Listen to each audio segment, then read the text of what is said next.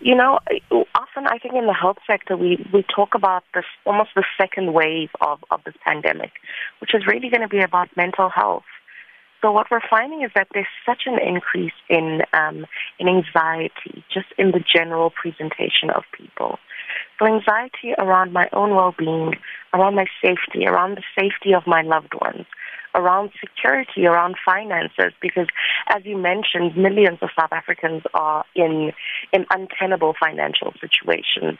Um, you know, following the lockdown, um, there's a lot of depression as well, um, especially around um, people who may have been socially isolated during the lockdown because especially in cities like Johannesburg, often people come here to work for work and so family isn't here.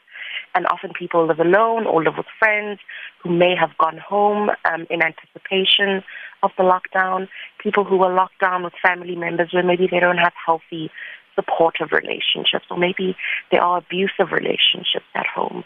So definitely a lot of anxiety, a lot of depression. Mm-hmm. What can people do in order to limit the coronavirus lockdown impact? So I think with a lot of our anxiety, there are answers to our questions. So it's really about knowing what are my risk factors. Um, how do I know um, if I if I have symptoms? So knowing the symptoms, knowing what to do um, if you do test positive for coronavirus.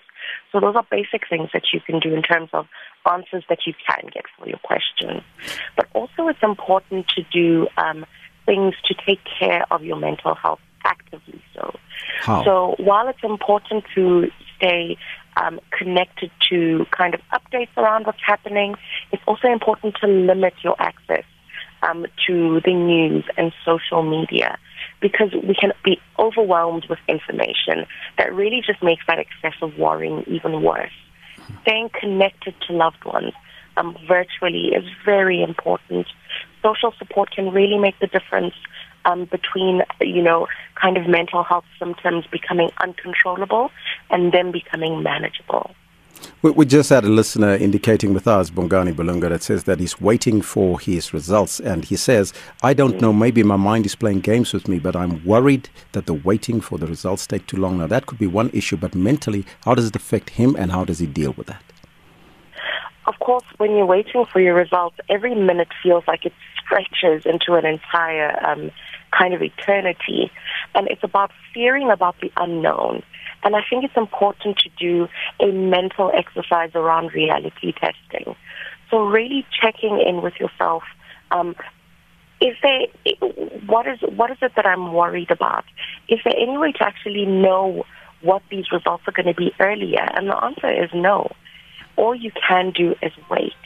But often we torture ourselves in the in between.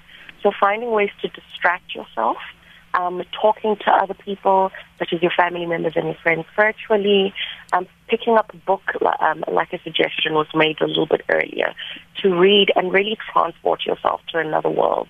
Focus on things that you can control, like your routine every day, like your mm-hmm. own physical health, how you take care of yourself. Just briefly, tell us about the counseling services that people can get, especially the services that are for free.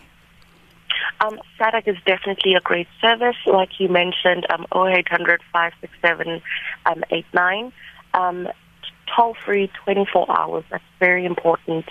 Um, if you start to experience, um, you know, kind of suicidal thoughts that feel like they're really out of control um, and it really feels like um, I might harm myself, you can walk yourself into the casualty of most state hospitals. And um, there are psychiatrists that will be on call that will be able to help you. Um, you can um, make contact with psychologists as well. State hospitals do offer psychologists, but you can also find us in the private sector.